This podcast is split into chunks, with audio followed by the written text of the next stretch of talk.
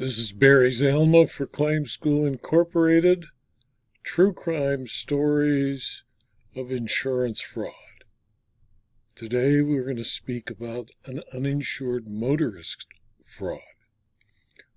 Occasionally, without fanfare, someone stands up and refuses to honor an obvious fraud. Such an event, by its rarity, deserves public recognition. In October of 1989, Joe Chevrolet, a negligent, uninsured motorist, struck the rear end of a vehicle driven by Marcia Toyota.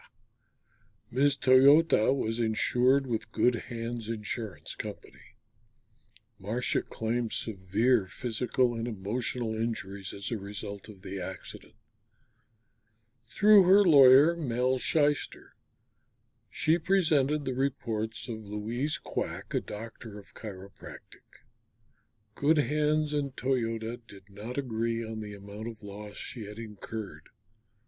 Both sides presented their evidence to arbitrator Honest Abe Lawyer. At the arbitration, Dr. Quack testified explaining the severe injuries she claimed she had detected in Toyota. Dr. Quack spoke at length about the many modalities of treatment she provided to Toyota to make her well. Good Hands produced George Wellness, MD, who testified that Toyota suffered no injury. Good Hands also brought to the arbitration clever expert PhD, who stated an opinion that the collision was de minimis and caused no actual damage to Toyota's vehicle. Good Hands presented its evidence to the arbitrator with trepidation. It knew that arbitrators often attempt to reach Solomon like decisions they offer render awards that split the difference between the demand and the offer. The arbitrator, honest Abe Lawyer, made the following unusual and welcome ruling. Quote, there was no credible evidence of injury sufficient for the arbitrator to perform his role of quantification of injury and the further role of translation of that quantification into an appropriate dollar reward. Though the plaintiff did seem sincere, and though she may well have suffered physical and emotional injury from the negligence of the uninsured motorist, any injury she may have suffered has been overwhelmingly obscured and obliterated by the conspired fraud of the law offices of Mel Shyster and Louise Quack, D.C., DBA, Hometown Healthcare. Such disgrace compels, compels disallowance of any award. Absolutely no weight can be given to the report of Louise Quack, D.C. Any award on the basis of that professional prostitution might foster and encourage repetition and thereby spawn even more teratogenic offspring. This would gravely injure our highly civilized system of compensation to individual victims of vehicular negligence. Unfortunately, a fair, just, and reasonable award cannot properly be determined by a conscious trier of fact on plaintiff's description alone.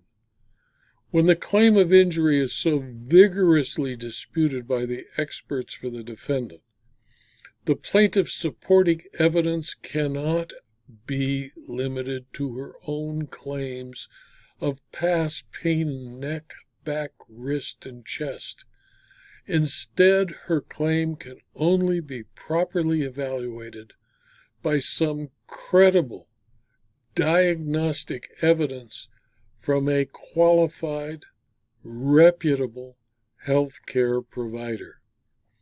The arbitrator is left with the respondent's expert opinions. These opinions went unchallenged by any credible expert opinion on behalf of the plaintiff. Dr. Quack and Mr. Shyster should be reported to the California Medical Board and to the California State Bar, respectively. Such fraud must not be allowed to continue and to metastasize. While finding against claimant, the arbitrator blames those legal, medical, professional prostitutes and hopes the claimant will ultimately recover from them whatever fair, just, and reasonable compensation she deserves. Because even though the insurer Good Hands was successful in the arbitration and was not required to pay any money to Ms. Toyota, it was still the loser. Good Hands had to pay its attorney, the engineer who reconstructed the accident, and the physician who evaluated the injury.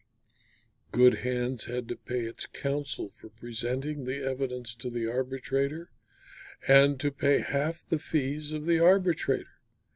It is the cost of defending such frauds that make auto insurance so expensive.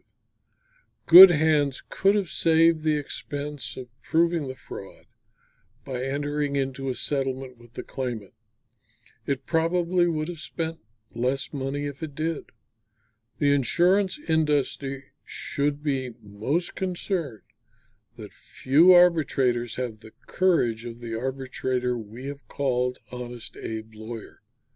The same money spent in this case is spent in far too many more, where the parties receive a Solomon like decision and the money goes to the fraudulent claimant, lawyers, and medical professionals more arbitrators, more judges, and more insurers should have the courage of their convictions.